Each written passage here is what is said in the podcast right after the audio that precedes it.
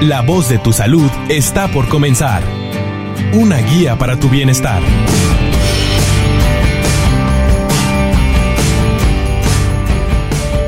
Hola, ¿qué tal? Muy buenas tardes. Bienvenidos al programa La Voz de tu Salud, con mucho entusiasmo transmitiendo desde Monterrey, Nuevo León, México, la ciudad de las montañas. Deseo que estén teniendo una tarde excelente. Continuamos en La Voz de tu Salud. Les recuerdo que transmitimos tres veces a la semana, lunes, miércoles y viernes. Y el día de hoy vamos a estar hablando acerca de hipertensión eh, arterial pulmonar, que es algo diferente a la hipertensión arterial que conocemos comúnmente. Y para ello tengo de invitado, permítame un momento. Tengo de invitado al doctor Carlos Jerge Sánchez, especialista en cardiología del Hospital Zambrano Elion de Tech Salud, ya que este tu programa, La Voz de tu Salud, pertenece a Tech Salud, donde cuidamos tu salud mejor que nadie. El doctor Carlos Jerjes es director de investigación del Instituto de Cardiología y Medicina Vascular. Además es profesor clínico. Muchas gracias, doctor. Muy buenas tardes. Gracias por estar aquí en La Voz de tu Salud. Pues vamos a hablar de hipertensión arterial, pero no la, que comúnmente la gente asocia, ¿no? Que muchos mexicanos y muchas personas en el mundo padecen ese tipo de hipertensión. Vamos a hablar de otra. ¿Nos puedes decir, por favor, doctor, en qué consiste la hipertensión arterial pulmonar? La hipertensión arterial pulmonar es una, es una condición vascular y pertenece al grupo de enfermedades cardiovasculares.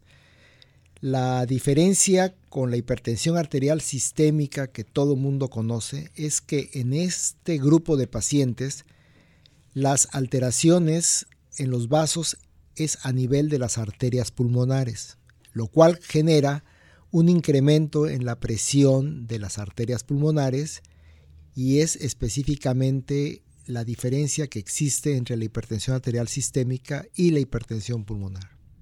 Esta es muy focalizada. La sistémica es en el cuerpo en general, en todos los sistemas. Esta es muy focalizada hacia las arterias pulmonares. Eh, ¿Qué tan frecuente es? Porque la otra es muy, muy frecuente. ¿Esa qué tan frecuente es? Esta enfermedad tiene una incidencia muy baja.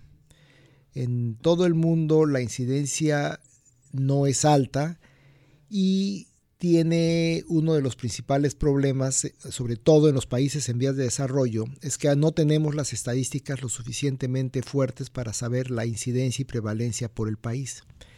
En Alemania, en Francia, en Estados Unidos conocen su incidencia, pero el punto importante, independientemente de que la incidencia no es tan alta, es que eso se presenta y tenemos hipertensión arterial pulmonar tanto en México como en el resto del mundo y estos enfermos requieren una atención especial y una detección temprana, específicamente porque esta enfermedad se presenta principalmente en personas jóvenes por debajo de los 40-30 años y es muy dominante para el sexo femenino. El 70% de la población son personas del sexo femenino.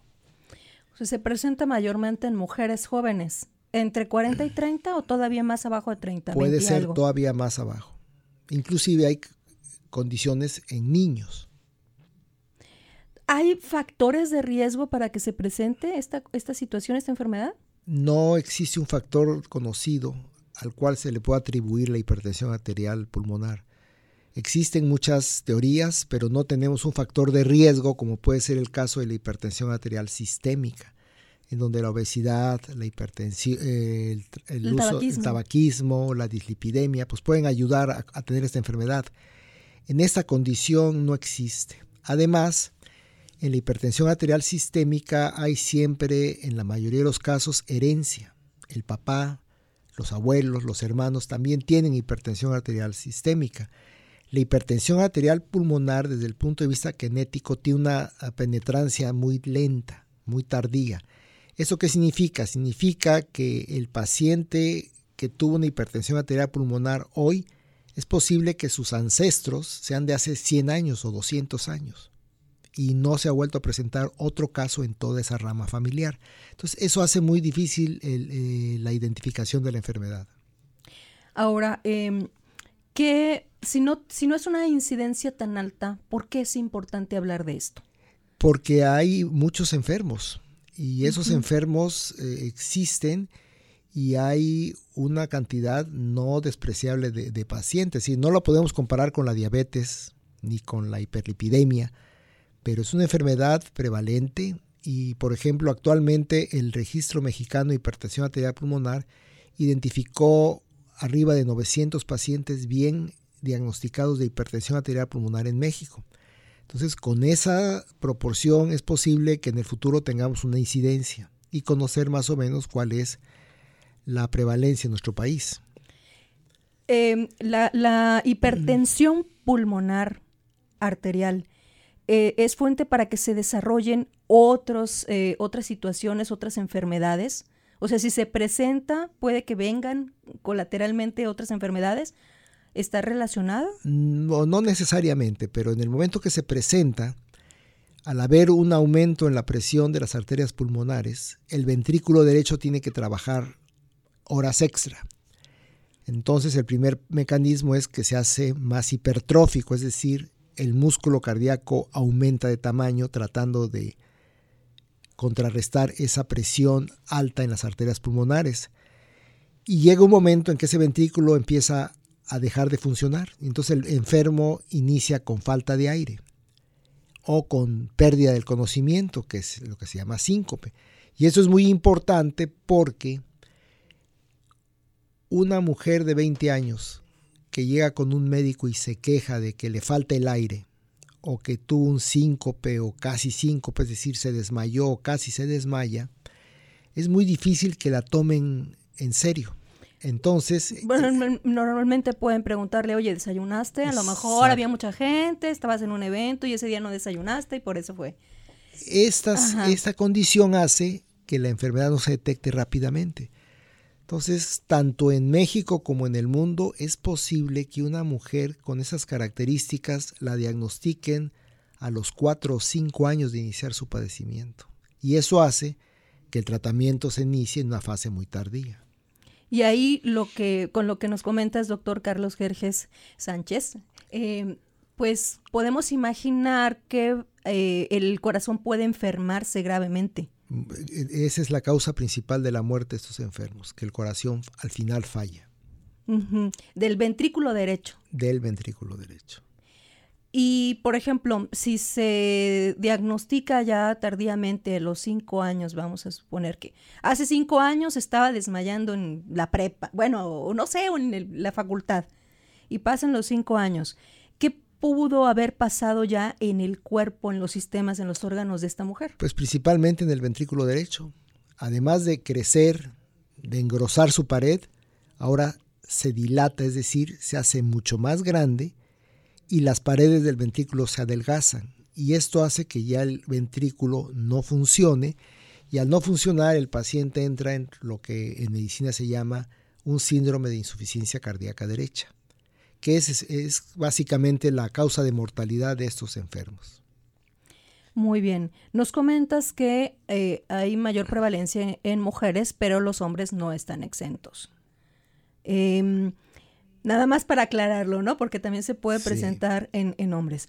¿Cuáles son los síntomas? Ya nos mencionaste, doctor, falta de aire, eh, un síncope. Además de esto, ¿hay otros síntomas? Esos son los principales. Son muy vagos. Efectivamente, son muy vagos y eso lo puede dar muchas enfermedades. Así es. Inclusive puede existir falta de aire o un síncope o desmayo sin enfermedad. Hay lo que se llama el síncope vasovagal. La gente que se, pone al, se expone al sol, se vasodilatan mucho sus vasos y se desmaya. O como los casos de las eh, personas que están en la iglesia, en una zona muy congestionada y de repente se desmayan. Pues eso es un síncope y eso, ese paciente puede ser que no tenga ninguna enfermedad. Entonces, como usted dice, efectivamente los síntomas son muy vagos y generalmente el paciente nota falta de aire al hacer esfuerzos grandes y no le da importancia. Y si le da importancia y va con un médico, pues el médico va a minimizar estos datos por la edad del enfermo. Entonces, los datos importantes son falta de aire al esfuerzo, que puede ser al inicio grandes esfuerzos como caminar a paso rápido tres o cinco cuadras o subir corriendo escaleras. Ese es un, un esfuerzo mínimo con el cual se presenta, un máximo esfuerzo con el cual se presentan los síntomas. Y los otros son Desmayos, que en medicina un desmayo transitorio rápido se le llama síncope, o la sensación de que está por caerse. Y el último síntoma es dolor en el pecho, que es muy parecido al que se observa en los pacientes con cardiopatía isquémica. ¿Ese dolor ya se presenta cuando ya está avanzada la enfermedad o también desde el principio? Puede ser desde el principio. Todos esos síntomas pueden ser al principio. Muy bien, doctor.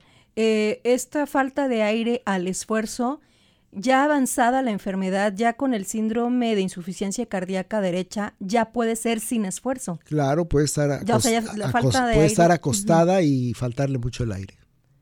Muy bien. Eh, entonces se complica el diagnóstico, el diagnóstico diferencial, ¿verdad? ¿Qué recomendarías, doctor, para una persona que tiene estos síntomas?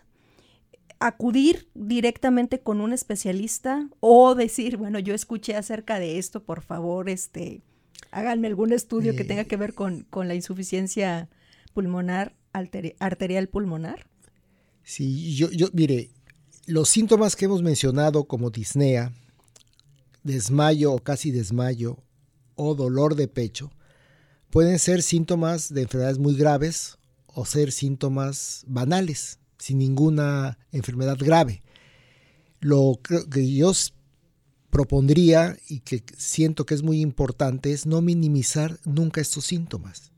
Si alguien tiene dolor precordial, si alguien estuvo a punto de desmayarse o se desmayó, o tiene falta de aire que antes no tenía y lo está observando en su vida diaria, tiene que acudir con un médico en donde el examen completo debe ser un electrocardiograma, una auscultación cuidadosa del corazón y dependiendo de los resultados tomar la decisión de hacer un ecocardiograma, que es un estudio muy simple y consiste en medir las cavidades del corazón a través de un transductor que se pone sobre el, el corazón y ahí se ve el corazón cómo está funcionando.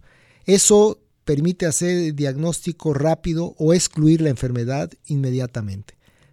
Ahora, si alguien tuviera la fortuna de que va muy tempranamente y el corazón todavía no está dañado, se acaba de empezar esto, ¿sale ahí en el estudio o se va a ver como que no tiene nada? No, sí sale. El, ventrículo se va a ver grande y ahí, y ahí se hace el diagnóstico. El ecocardiograma es el diagnóstico o la prueba de diagnóstico más importante de tamizaje en estos enfermos. Entonces, para la hipertensión arterial pulmonar, un, eh, una parte importante del diagnóstico está relacionada con el corazón, no con un estudio de los pulmones. No, es con el corazón. Es con el corazón. Es importante aclararlo porque el nombre nos indica otro órgano. Exactamente. Eh, ¿Y cuál sería el tratamiento? Es decir, eh, el tratamiento antes de ese punto, si el ecocardiograma es anormal, se debe buscar un especialista que esté inmiscuido dentro del contexto del diagnóstico, manejo y tratamiento de la hipertensión arterial pulmonar. No cualquier cardiólogo maneja eh, mm, esto. Lo podría hacer, pero no es igual a alguien que tenga años dedicado a esta enfermedad. Aunque un cardiólogo sí lo puede hacer. Un cardiólogo calificado, con su examen del consejo, eh, con su cédula especialidad, claro que puede atender un paciente con hipertensión arterial pulmonar. Ahora, lo recomendable es ver a alguien que se dedique nada más a la hipertensión arterial pulmonar. Dentro de ese mismo escenario, después del ecocardiograma, entonces es importante ver un cardiólogo porque el siguiente paso es un cateterismo cardíaco, que es uno de los problemas de la hipertensión arterial pulmonar. Con el ecocardiograma yo voy a ver un corazón dilatado y puedo pensar y sospechar que el paciente tiene hipertensión arterial pulmonar. El diagnóstico de certeza se hace a través de un cateterismo cardíaco derecho, que consiste en colocar un catéter a través de la vena yugular, subclavia o femoral. ¿En qué, en qué zona? En la zona, en la ingle o en el cuello.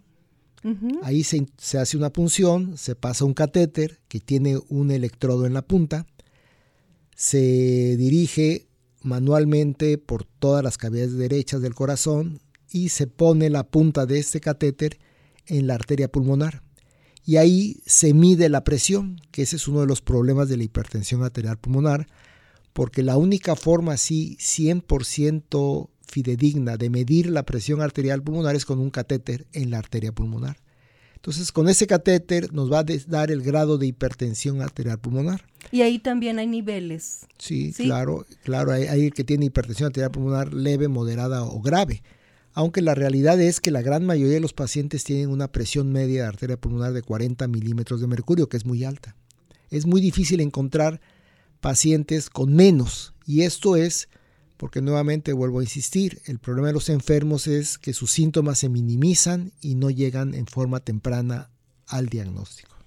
Pues muy importante esto que nos dices porque son eh, síntomas muy comunes que pueden ser comunes a diversas enfermedades o, simplemente nada, o sea, una cuestión muy puntual que no es ninguna enfermedad, como recordando estos síntomas, falta de aire, eh, síncope, ya sea que la persona se desmaye o, vaya a tener la sensación de desmayo y dolor en el pecho. Si alguna persona presenta estos síntomas, es importante que acuda, que no lo minimice, que no diga, ah, luego se me pasa, es por el calor, es por no comí, sino que vaya y se, se revise. Exactamente. Eh, porque fíjate, el tratamiento, doctor, es un cateterismo, aunque tú puedes decir, no, pero pues no es una cirugía, es algo con una punción muy pequeña y todo, pero aún así impacta a la persona. Claro o sea, hay, hay un impacto psicológico de saber, ay, me van a hacer un cateterismo y me van a meter ese como, este, una manguerita por dentro que va a tocar la, la yugular. o sea, sí impacta, ¿no? Claro. Este, ¿Cómo se maneja esto con, con las personas? Eh, el, el, explicarles cómo en qué consiste el procedimiento y, y el manejo emocional que tienen. Sí, mire, el, el, el punto importante del cateterismo son dos cosas que es un procedimiento extraordinariamente seguro en manos de alguien bien entrenado. La complicación por un cateterismo cardíaco en un paciente con hipertensión arterial pulmonar, la tasa de, complicaciones es del 0.001%, es decir, nada, en alguien bien entrenado. Pero además es muy importante porque durante este cateterismo al paciente se le hace aspirar una sustancia que es un vasodilatador pulmonar. Ese vasodilatador pulmonar nos va a permitir ver si con el catéter dentro del corazón la presión de la arteria pulmonar baja. A ver, un poquito más, más despacito. ¿Qué, qué es lo que tiene que, cómo es lo que tiene que estar aspirando? Eh, se le da un medicamento que puede ser aspirado. Aspira un medicamento que se llama Hilopros con una mascarilla. Una mascarilla. Y lo aspira. Y en ese momento que lo aspira, se está midiendo la presión de arteria pulmonar ya tiene la persona por dentro del catéter. Exactamente. Y tiene una mascarilla. Con la cual se le da un medicamento y ahí se observa si la presión de la arteria pulmonar cae. Si la vamos a suponer que tiene 60 de, arteria, de presión media de arteria pulmonar, pero en el momento de utilizar esta prueba que se llama prueba de reto, la presión cae y vamos a suponer que de 60 se cae a 20 o más abajo, que ya es normal, el enfermo se cataloga como un respondedor. Y esto cambia diametralmente la evolución del enfermo. Estos enfermos que así se llaman respondedores reciben un tratamiento a base de antagonistas de los canales de calcio, que son medicamentos muy accesibles y muy baratos, pero esta prueba nos está sugiriendo que las arterias pulmonares de esta paciente o de este paciente son extraordinariamente elásticas y rápidamente se dilatan. Estos enfermos pueden tener sobrevidas arriba de 20 años. Entonces, por eso es muy importante el cateterismo. arriba de 20 años después de diagnosticado. Así es.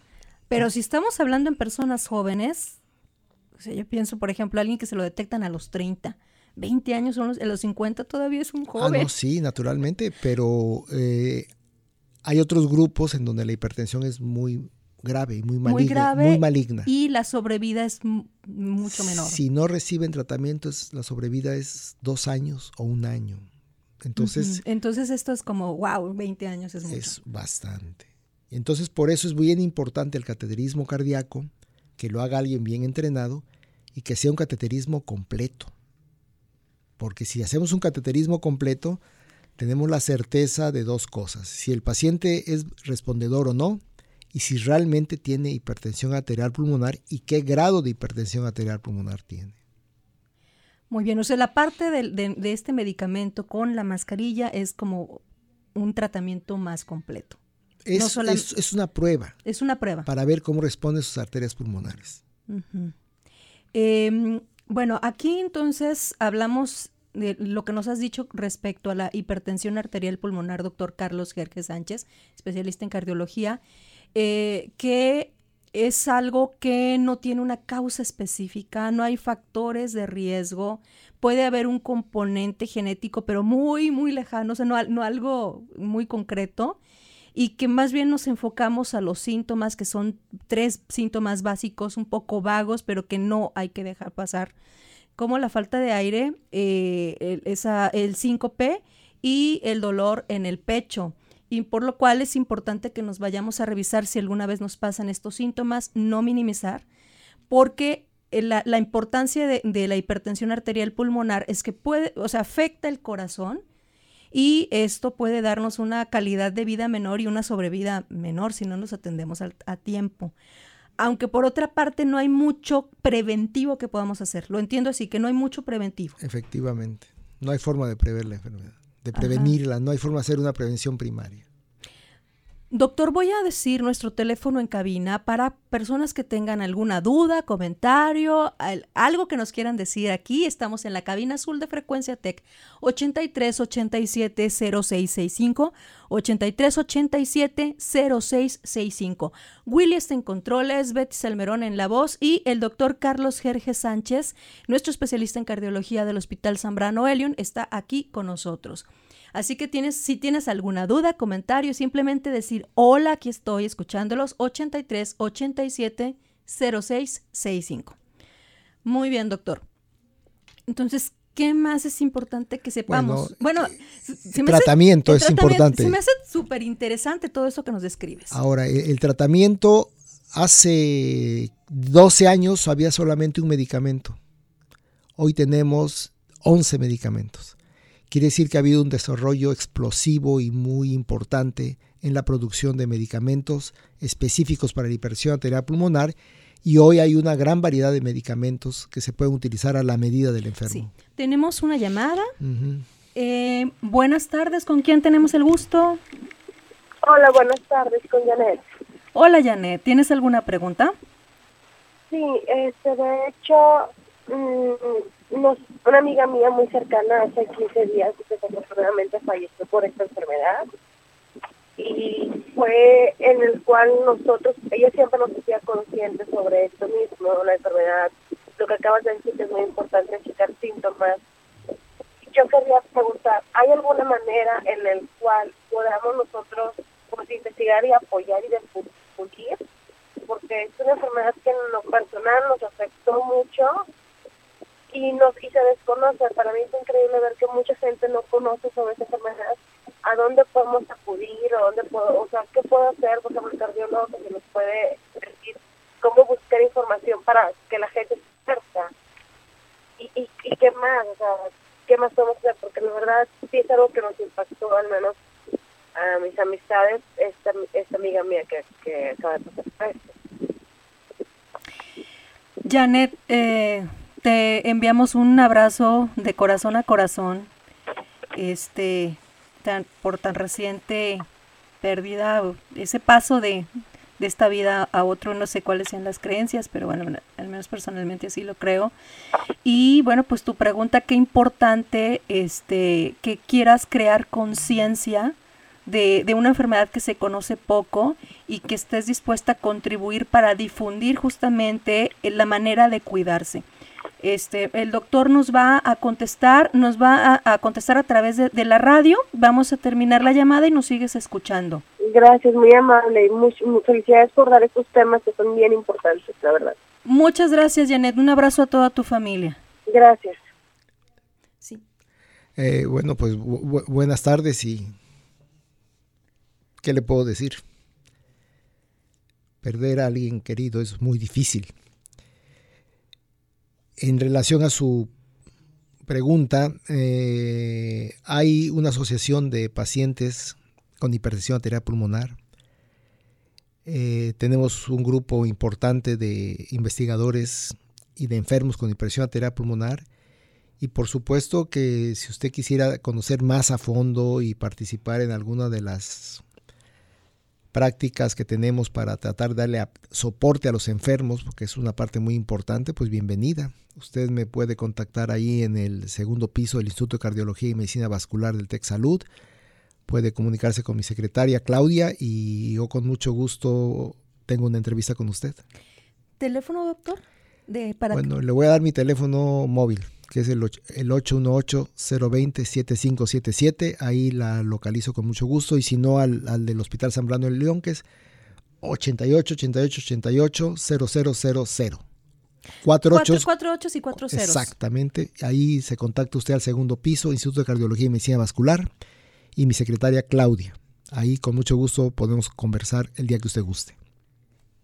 Me, termino con una sensación diferente el programa del día de hoy, con, con esto que nos comentaste, Janet, porque es esa parte agridulce, la, la parte de saber, este, pues, que no sabemos cuándo nos vamos de este plano que vivamos con alegría y la parte también de saber que, bueno, tiene un propósito el programa y es concientizar y personas como tú son muy valiosas. Eh, muchas gracias. Gracias a todos ustedes por escuchar el programa. Muchas gracias, doctor Carlos Jerge Sánchez, cardiólogo del Hospital Zambrano Elion. Lo pueden localizar en el 8888-0000. Preguntan por él, Carlos Jerge Sánchez. Gracias, Willy. Nos escuchamos eh, con el doctor Ismael Piedra el próximo viernes a la una. Gracias.